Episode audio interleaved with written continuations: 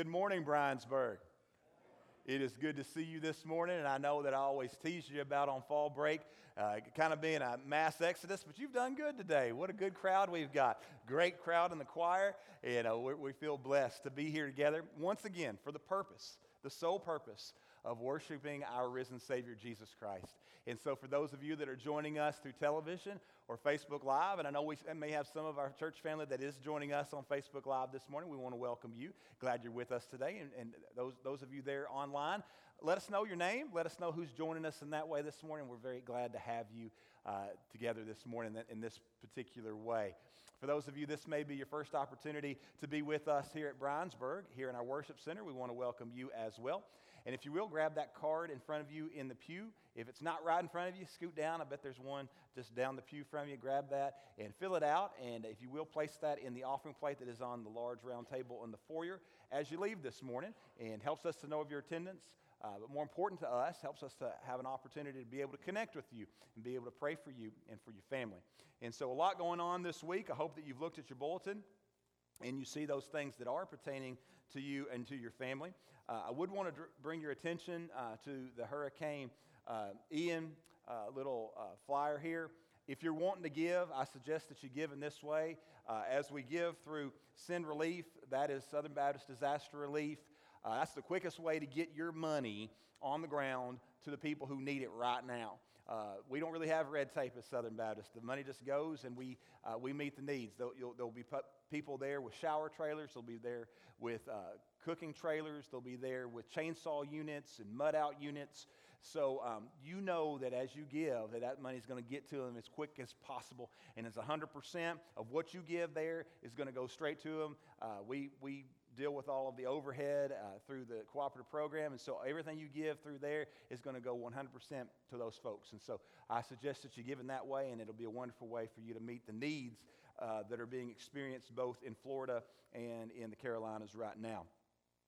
Um, also, want to remind you of a couple things. Tonight, uh, our church family, membership of Briensburg Baptist Church, will be uh, uh having the Lord's Supper, and uh, we'll uh, be doing that at 6 o'clock. And so we invite you to be a part of that as, as church membership. And then next Sunday night, um, our service at 6 o'clock will be over in the Activity Center as we'll be having our annual soup kitchen uh, for our World Hunger emphasis. And so uh, we'll have what would traditionally be what a, what a person in, uh, in need would have at a soup kitchen and seeing how those needs are met in those types of places. And then we'll have our program for World Hunger in there as well. And so um, always, always kind of eye opening to think about uh, the fact that hunger is right here. It's, it's in our backyard, it's right here in Marshall County. And we'll be talking about how we're meeting those needs right here in our own community, uh, throughout our state, our nation, and literally how we're able to then help folks uh, throughout the world. And there would be an opportunity for you to then give towards that World Hunger offering as well. I uh, also want to remind you of our fall revival coming up, the 16th through the 19th, with uh, Brother Wes Fowler. He is the pastor, senior pastor over at First Baptist Mayfield. And if there's any church that knows what we've been through since December 10th, it is certainly First Baptist Mayfield because they've been through it in a greater way than we've experienced it even. And so, um, continuing to pray for our friends and our and brothers and sisters in Christ there in Mayfield.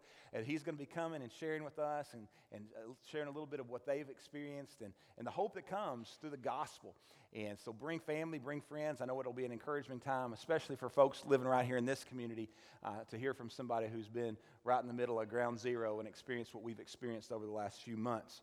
Um, do want to remind you that Sunday night of revival, October 16th, that night, that Sunday night, we will be having a finger food fellowship uh, following the service. So that Depends on you bringing finger foods for us to have a great fellowship, okay? Uh, the rest of the nights are going to be catered, but that night we do want you to bring. And then Monday night will be for our youth, and we'll have a meal for them at 6 o'clock. Tuesday night will be a, a church wide catered meal at 6 o'clock. And then on Wednesday night will be kids' night, and there will be a catered meal for them at 6 o'clock. So uh, a lot going on. But that Sunday night, that's the night that we need you to bring stuff. And so please try to remember that uh, coming up on the 16th. Also, want to remind our students that on the 16th, that morning, uh, right after our morning worship service on the 16th, they'll be going to Judgment House and uh, remind them of that important date as well. Again, we continue to need your help. uh, with fall harvest coming up and uh, needing to bring in candy, sign up for uh, those things that you're willing to work, and that is over in that is in, uh, uh, the foyer, the sign up sheet. And so please let us know. Uh, that is going to be here before you know it. So a lot going on. Make sure that you read your bulletin and see those things that pertain to you and to your family. Again, we have many on our prayer list. I'm sure that you've added others during the Sunday school hour as our class did. I know your class has done as well, and so certainly want to remember those needs and these as well. Uh, but most importantly, this morning, we pray for the lost.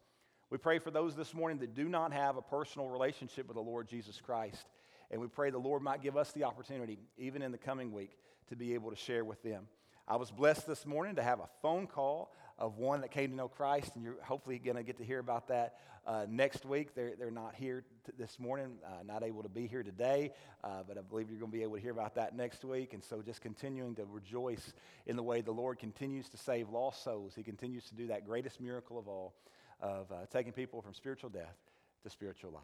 And so uh, let's pray for all these needs this morning as we go to Lord in prayer.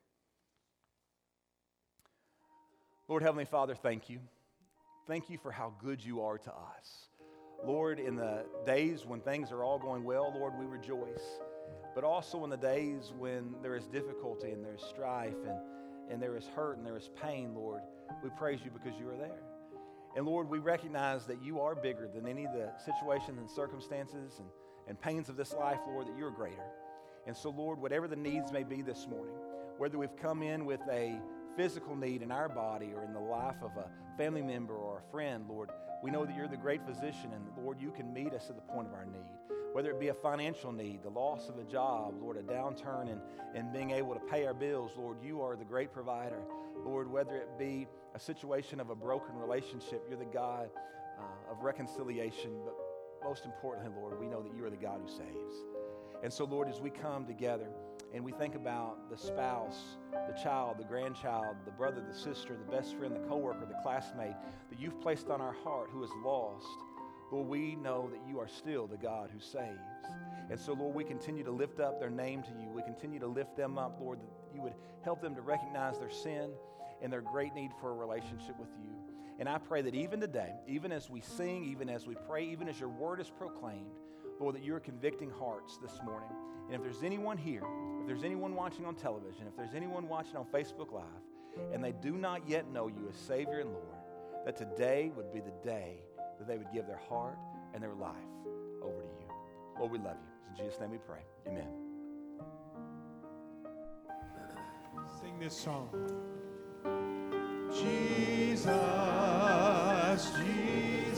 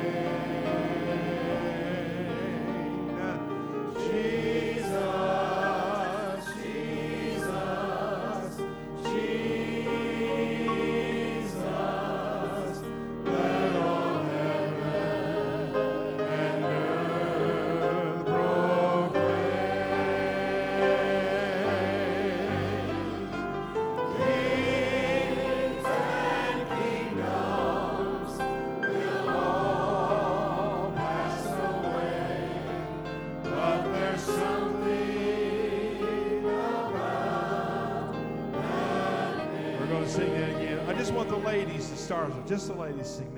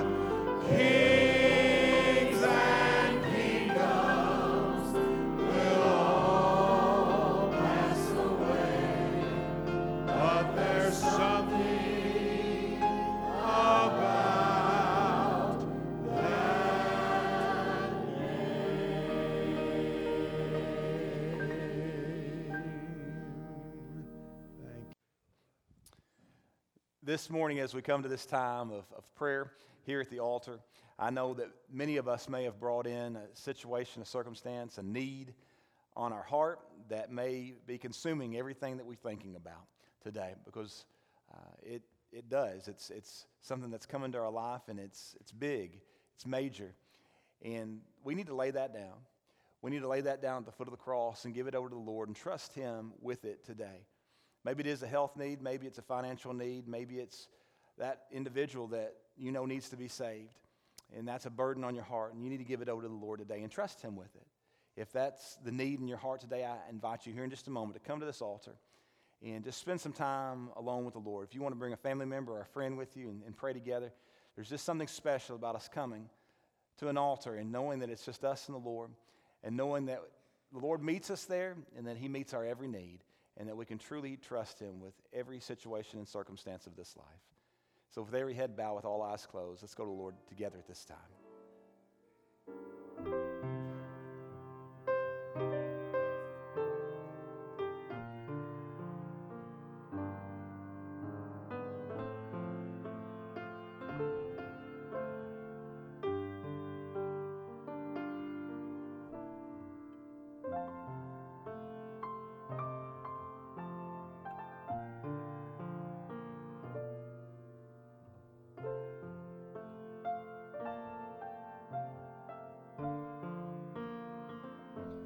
Lord, as we come together this morning, we thank you that, God, you know the pain that we experience in this life. Lord, it is not foreign to you because, Lord, you chose 2,000 years ago to put on flesh and to come and to dwell among us. And you experienced everything that we've experienced, but Lord, you did it without a single sin. And so, Lord, when we struggle, Lord, you know the struggles. When we hurt, you know the hurts. And so, Lord, this morning we do lift up the needs of our hearts to you, recognizing that if no one else in this world understands what we're experiencing, Lord, that you do. And that, Lord, you are the God who not only hears, not only cares, but, Lord, you're the God who can change the situation and circumstances of our life. Because you truly can meet us at the point of our need. And so, Lord, whether it is the storm that has calmed or whether it is our heart in the midst of the storm that has calmed, Lord, we thank you for meeting our need in exactly the way that we need it met. We thank you for being the God who cares. Lord, we love you. It's in Jesus' name we pray. Amen. Let's give God the glory for all the things He's done for us. Would you stand with me, please? To God the glory, it says, the great things He has done. To God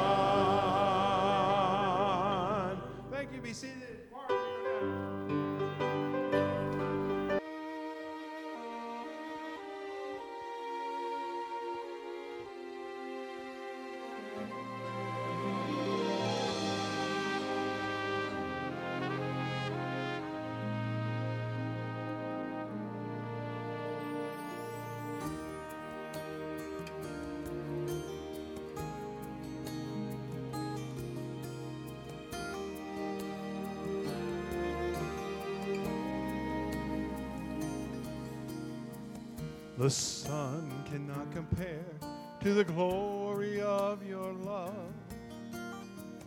There is no shadow in your presence. No mortal man would dare to stand before your throne,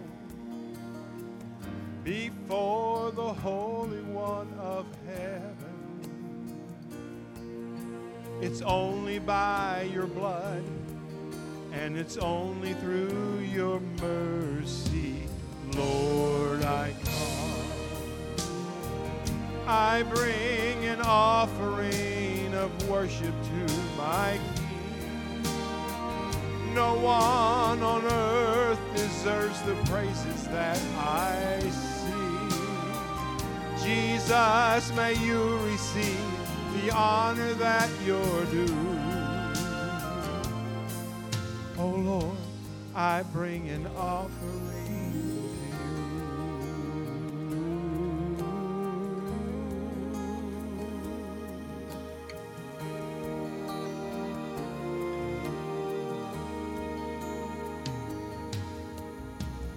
The sun cannot compare to the glory of your love. There is no shadow in your presence. No mortal man would dare to stand before your throne, before the Holy One of heaven. It's only by your blood, and it's only through your mercy, Lord, I. I bring an offering of worship to my King. No one on earth deserves the praises that I sing. Jesus, may you receive the honor that you're due. Oh Lord, I bring an offering to you. I bring offering of worship to my King. No one on earth deserves the praises that I sing. Jesus, may you receive the honor that you're due. Oh Lord, I bring an offering to you.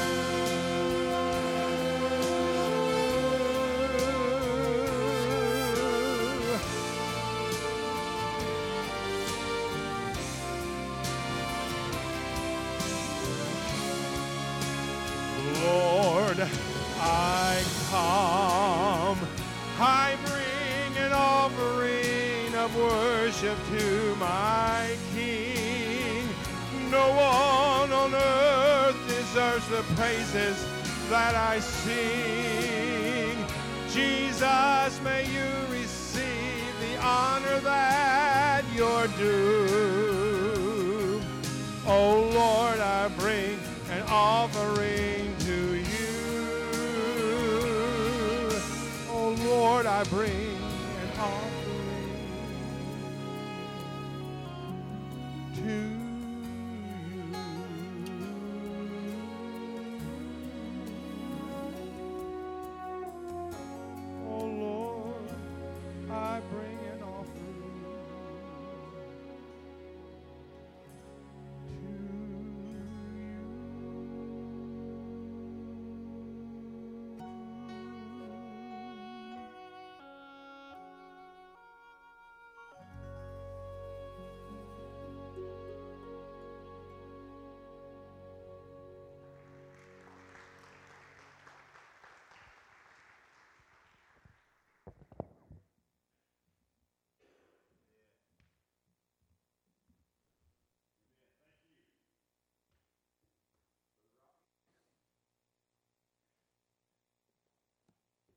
On. There we go. All right. Thank you, Brother Rockney, for uh, that special music. It's been a good day of worship. You've been singing out, and uh, praise the Lord for the time that the Lord has given us to spend in His Word this morning. This morning, we're going to start a second journey uh, through the book of Genesis. Now, for those of you, I know some of you like to take notes and kind of a, in a notebook sense and uh, like to kind of keep it in order. Just for your information, this one will get interrupted a few times. Uh, I know that it'll get interrupted at Christmas, and I know it's going to get interrupted uh, during uh, uh, the, the, time leading up to Resurrection Sunday for a few weeks. And so just be mindful of that. Uh, but we are going to kind of stick here in Genesis for the next little bit. And we're going to start at the beginning. We're going to start in Genesis chapter 1. And so this morning, that should be a pretty easy spot for you to find in your Bibles. All right? It comes right after table of contents, okay? So, uh, looking forward to that being a little bit easier turn of the page for you this morning. But Genesis chapter 1, verse 1. And as you are turning there in your Bibles, let's go together to the Lord in prayer. Lord, thank you. Thank you for just the opportunity to come and to worship. Thank you for the opportunity to lift up our voices and our hearts to you and to sing about who you are and what you have done and your promises that you've made. Lord, to be able to, to spend time in prayer and to know that you hear us, to know that you respond to us. And Lord, so thankful for your word. Lord, we're going to talk about today a little bit about the fact that creation itself points to you. Creation itself points to the fact there is a creator.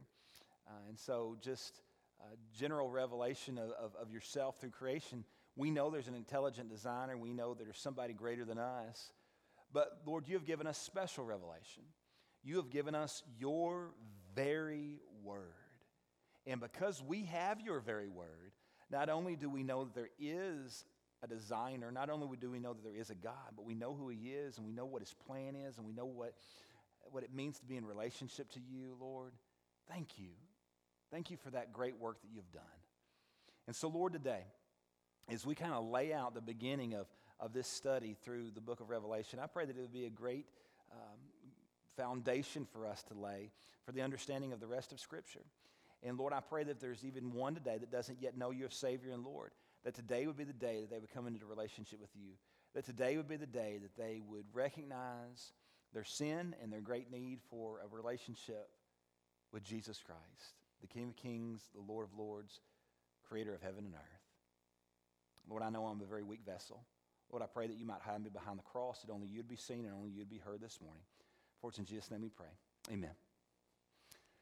Like I said, 12 years ago, um, I came to be pastor in, in March of 2010. And as I kind of look back, it looks like we began the series in Genesis sometime around November uh, of that year. And uh, so, in, in that sense, you know, it's been about 12 years since we went through the, the book of Genesis together. And as I look around, I am seeing several faces that were not here uh, 12 years ago. And you're new to our church family. Uh, and, and, maybe you're not all that new because you could have been here a decade and, and you still wouldn't have been here when we went through this study the first time. But I also recognize something else. There may be a couple of you that don't remember every point of every sermon. All right? You may not remember every point. So uh, I, I, I want to make sure that we go through the book of Genesis because it is foundational. It is foundational to everything else in Scripture.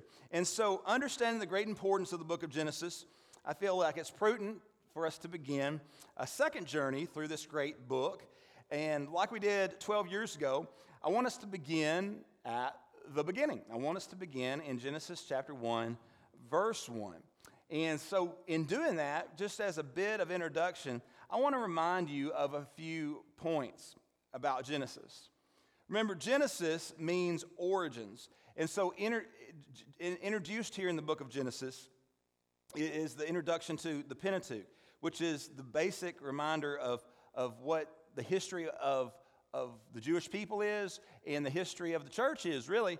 And we see that in the Pentateuch. And so, if you talk to unbelievers as well, you will find that the book of, of Genesis is the book of the Bible that oftentimes unbelievers will be the most familiar with. They may not agree with it, but they may be more familiar with the book of Genesis than any other book. People outside the church are familiar with concepts that are laid out in the book of Genesis, even if they don't agree with them. In fact, we see just in popular culture, um, in Hollywood, on Broadway. They take concepts that are found here in the book of Genesis, oftentimes not things that we would agree with in the way that they kind of frame it, but they take those basic concepts that come, from the book of Genesis and they'll make a movie, they'll make a play, they'll write a book based on these things. And so, just the average person on the street will be somewhat familiar with the creation of the world that is found here in the book of Genesis. Again, they may not agree with it, but at least they're familiar with what you're talking about.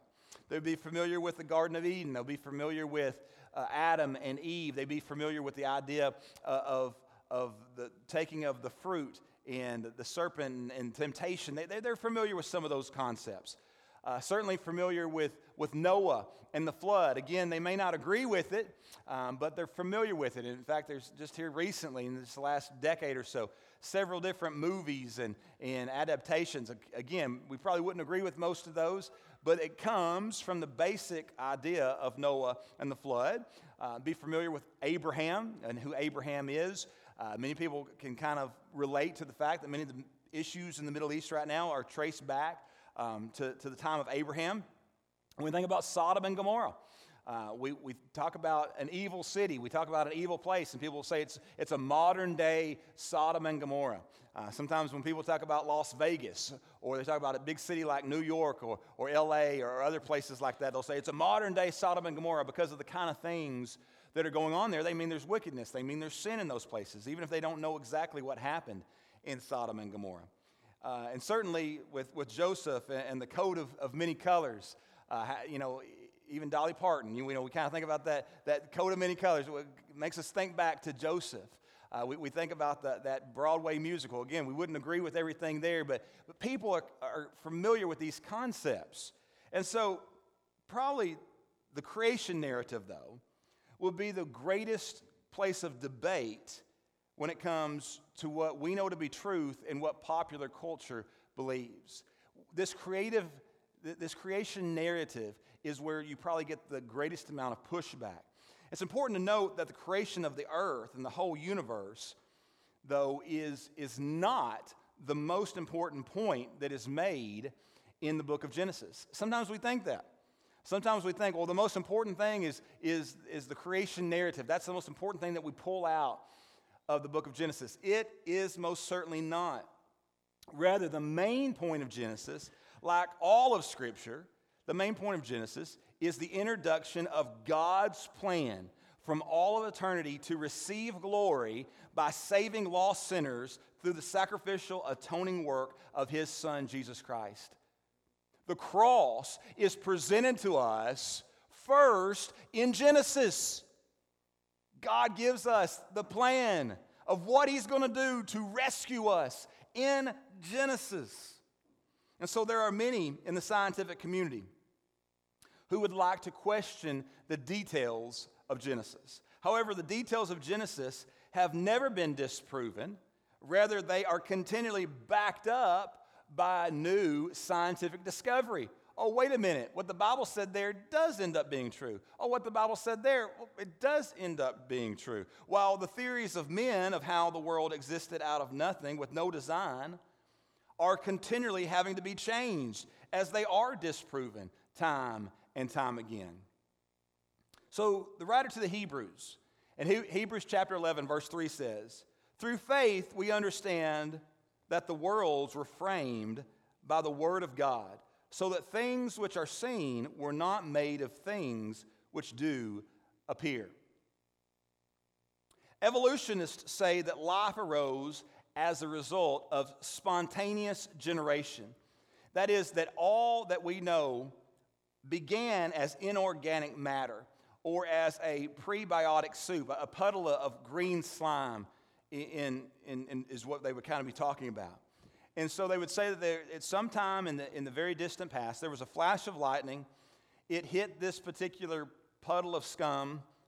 No explanation of where the scum came from or where the lightning came from. That's for another discussion, I guess. But lightning hits this puddle of scum, and suddenly a one cell organism began. And out of that one celled organism, after billions of years, came human beings. So, why would intelligent people believe that? Why would intelligent people believe that everything came out of a puddle of scum and a lightning bolt? It really requires more blind faith in the imagination of man to go from that explanation to created order of the universe than it does to understand there's an intelligent designer and he is our God and he loves us and that he is eternal. And so on Wednesday night, uh, Wednesday nights this year, our, our student ministry has been learning about how to defend their faith. How to defend their faith through educated explanations of why they believe what they believe. And so they've been able to go through several different points thus far, just in the, in the month of, of September. But it's understanding that we don't, as Christians, have blind faith. We have an educated faith. There are reasons why we believe what we believe, and it comes from scientific discovery. It comes from what the world and the universe shows us to be true, and it all points back to an intelligent designer God. Meaning that creation itself is one of the ways that we defend our faith. And so think about what God has done in the creation of our world and of our universe. 93 million miles from the blistering surface of the sun hangs the planet Earth. It's a rotating sphere suspended there in the universe, the ultimate creation from an intimate, from, a, from an infinite mind, an unbelievable, intrinsic, complex design that is there, a supernatural testimony an irrefutable sign that there is a God. The size, the position, the angle of the earth, they're all scientific phenomenon. Notice just a few degrees closer to the sun, and we would disintegrate from the heat. A few degrees further, and we would freeze. The axis of the earth is tilted at a perfect 23 degree angle, and that's no, no mistake. There's a reason for that. It allows the equal global distribution to the rays of the sun, making it possible for the food chain to exist. Or, for example, take the combination of nitrogen and oxygen in the atmosphere that we breathe every day. It just happens to be the exact mix that life needs in order to prosper. It doesn't happen on any other planet that way. And that's what we're finding. That's why it's so hard for us to go to the moon and, and stay very long. That's why it's so hard for us to go to Mars and stay very long because God created this earth, this place, to be the perfect place for us, to be our home. You see, the Bible says the invisible things of God are clearly seen through His creation. To believe this is not a hard thing, it's logical. It is logical to conclude that God just makes more sense. You just go with cause and effect, and you can see that it just makes more sense to understand that God is the one that is responsible for all that we see here in this world. If there is a design, then there is a designer, right?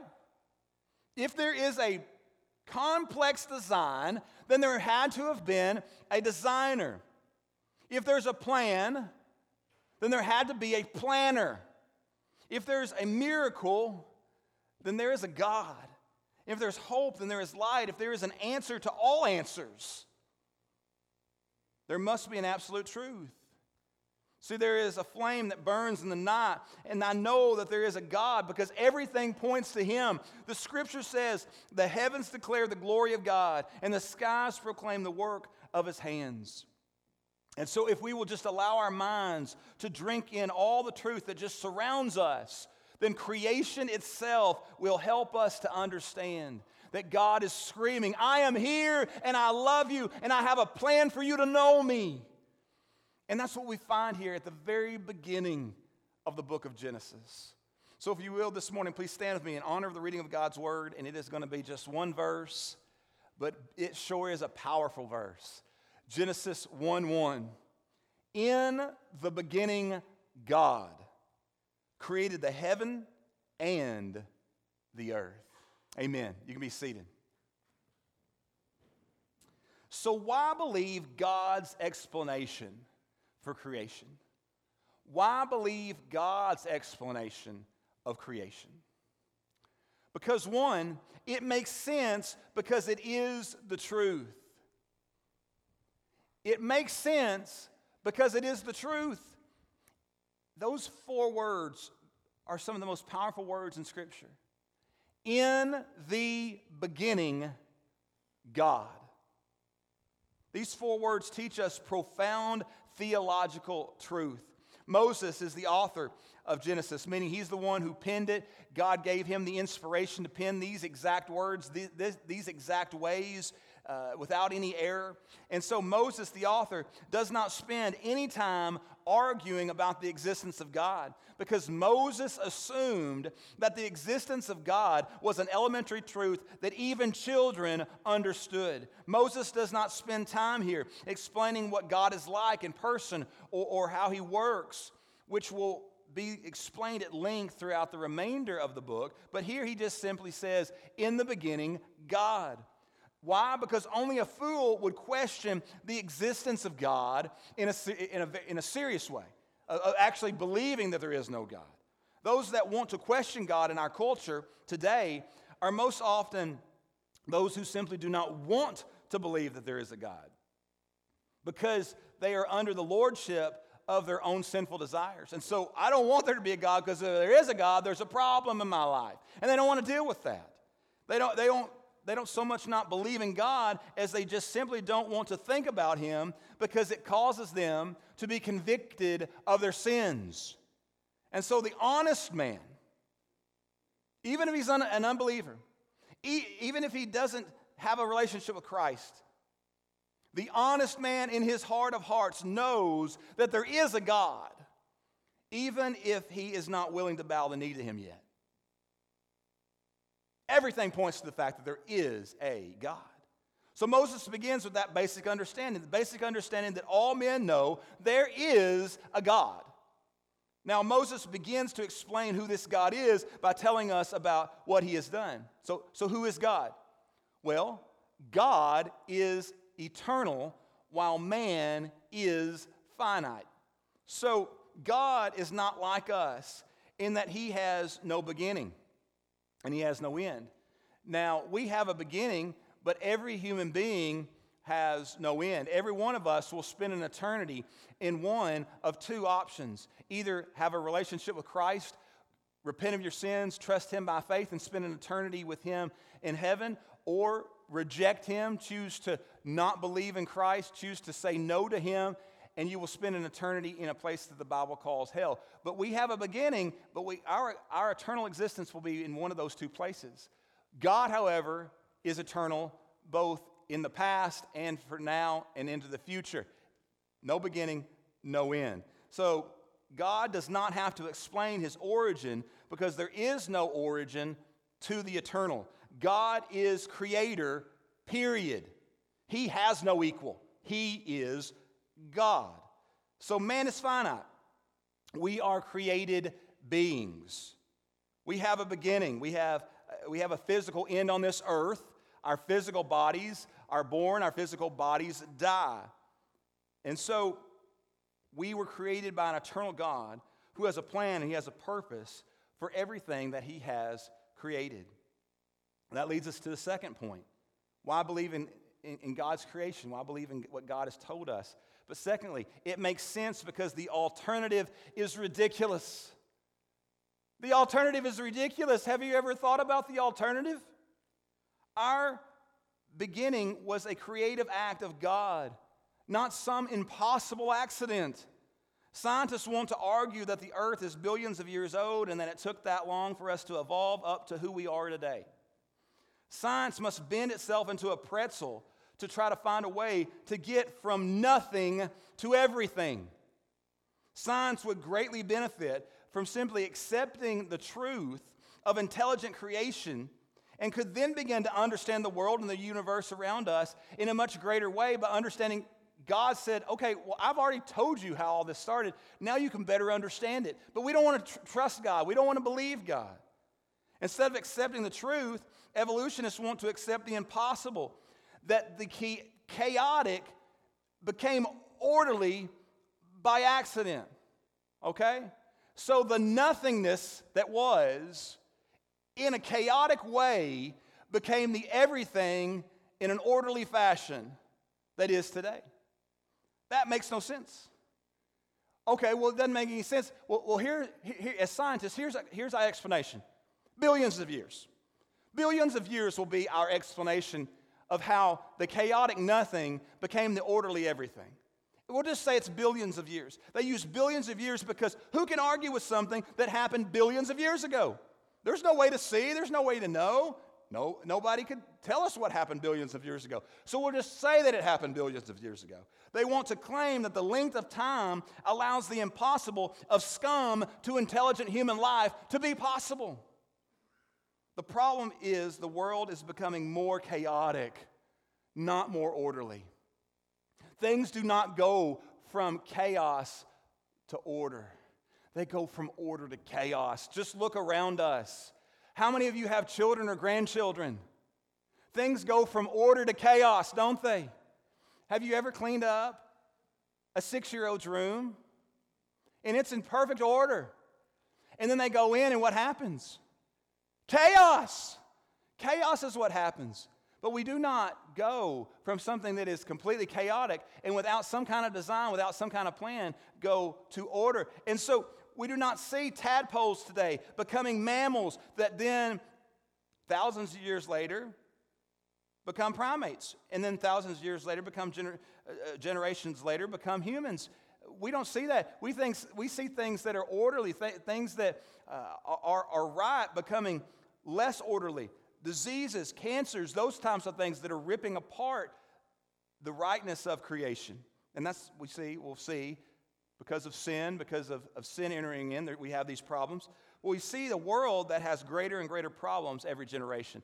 We don't see greater and greater order every generation. So God's creation is thousands, it's not millions, certainly not billions of years old. God created everything He is in six consecutive 24 hour days. You say, how's that possible? Because God did it, not man. God did it. The evening and the morning, he says. What do you mean by evening and morning? He means 24 hours. He was trying to make it clear to us it was 24 hours. The evening and the morning, just as you have an evening and a morning, the first day, the evening and the morning, the second day, the evening and the morning, the third day, the evening and the morning. He says it every time. The Bible does not support an earth that's any more than 10,000 years old because God created out of nothing. And then there was everything because it was intelligent, it was designed. A creator had a plan and he made it happen. A group of scientists came to a pastor who preached extensively on God as the creator of the universe. And they began to qu- question him and they began to challenge him. And they said, Well, Pastor, what would you say if we were to create life out of that dirt over there? Wouldn't that make us gods? according to your preaching and, and your teaching? And the pastor very calmly said, No, you'd have to make your own dirt out of nothing. Try that, my friends. And that's the truth. And that leads me to the third point this morning. Why believe God and what He's told us about creation? Because it makes sense, because only God can create out of nothing. It makes sense because only God can create out of nothing. The fifth word there is also important. In the beginning, God created. God created. In the beginning, God created. All God needed was His Word, and He simply spoke creation into existence. How many of you can do that? Don't raise your hand, you can't. You can't. Now, my children will tell you that their father is not the most creative man on earth, okay? I have some children that are very artistic and can do things that I can't do, but if I were to try, if I were to try to paint a picture, what would I need?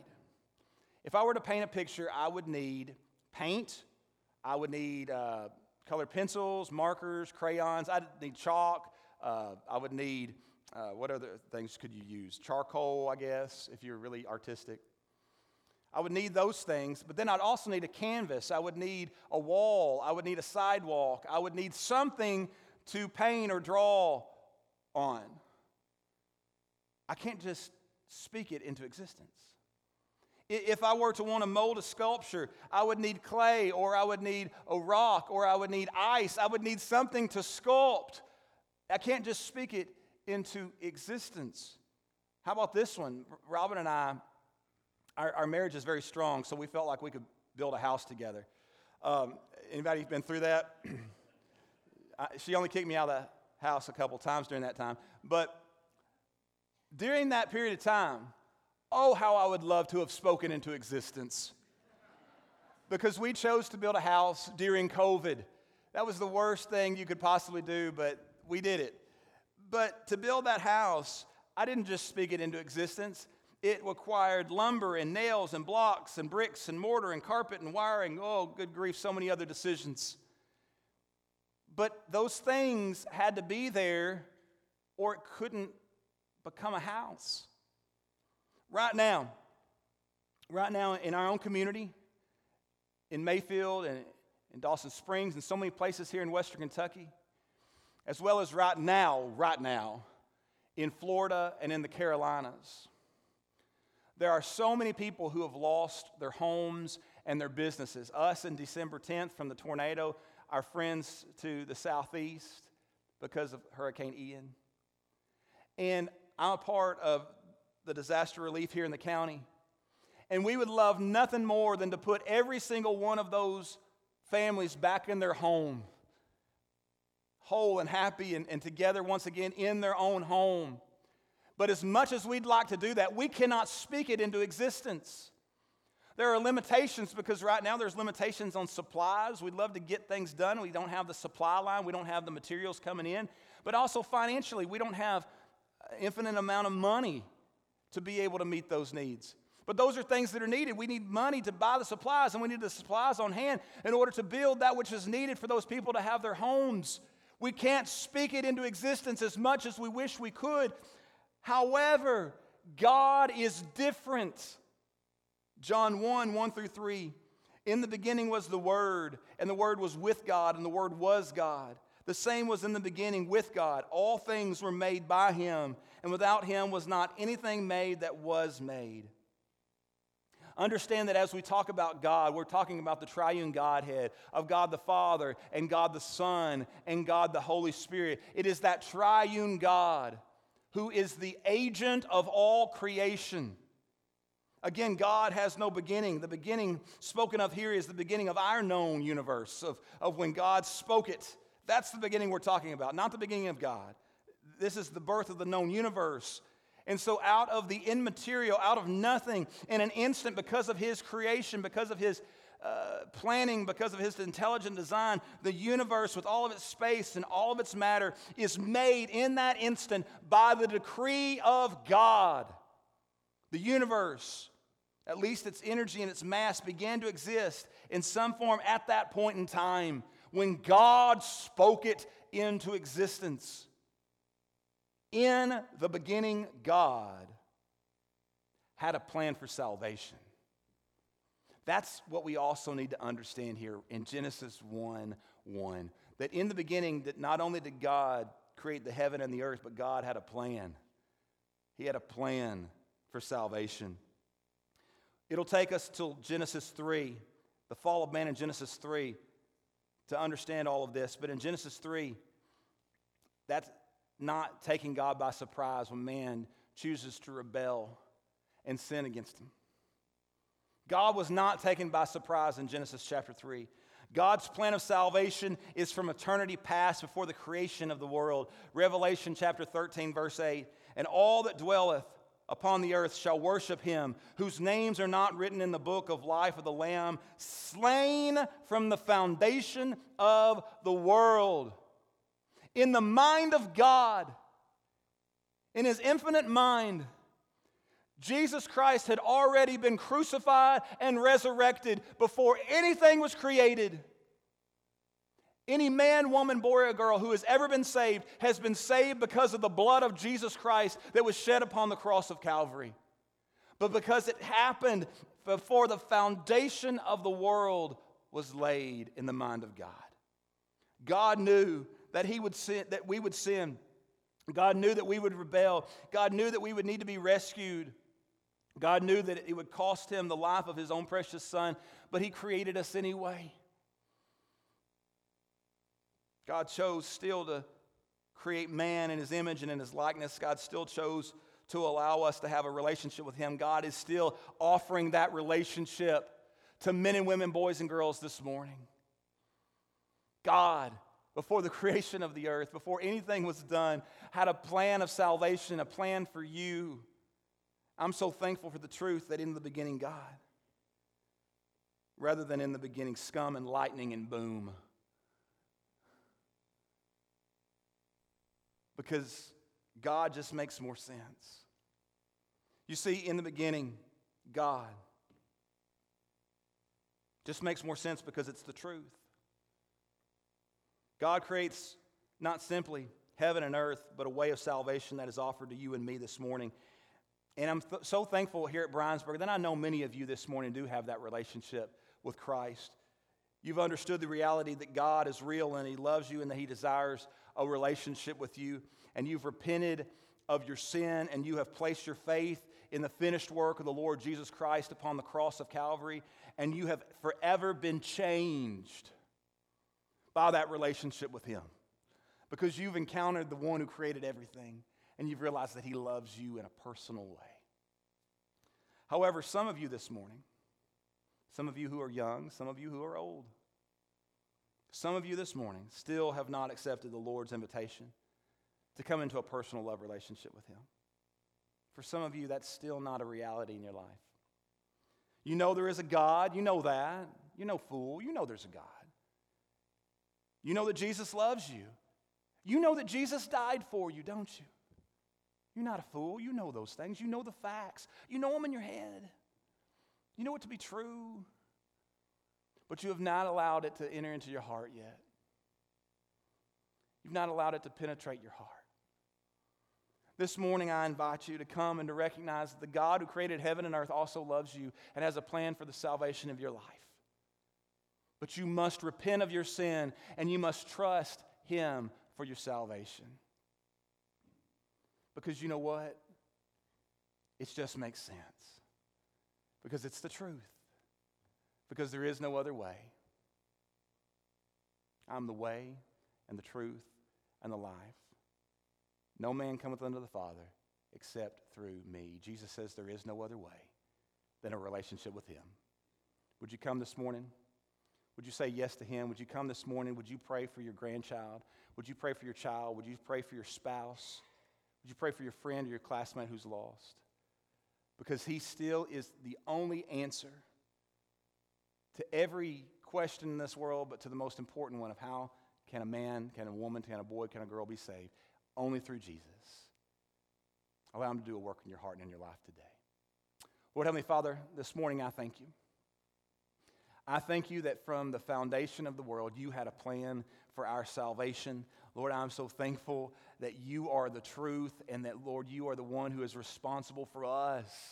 That we are not an accident, that life is not an accident, but it is here because of an intelligent designer who loves us and wants a personal relationship with us. Oh, Lord, thank you for that reality today. And I know I've got some friends here today. Some of them are younger than me, some of them are my age, some of them are older than me. But Lord, right now, they know in their heart of hearts that they are lost. And they know they need a relationship with you. Lord, again, hide me behind the cross. Allow only you to be seen and heard and understood this morning and help these young and old alike to come to you by faith and to be saved and to enter into that relationship that truly does change everything. To God be the glory. Lord, we love you. It's in Jesus' name we pray. Amen.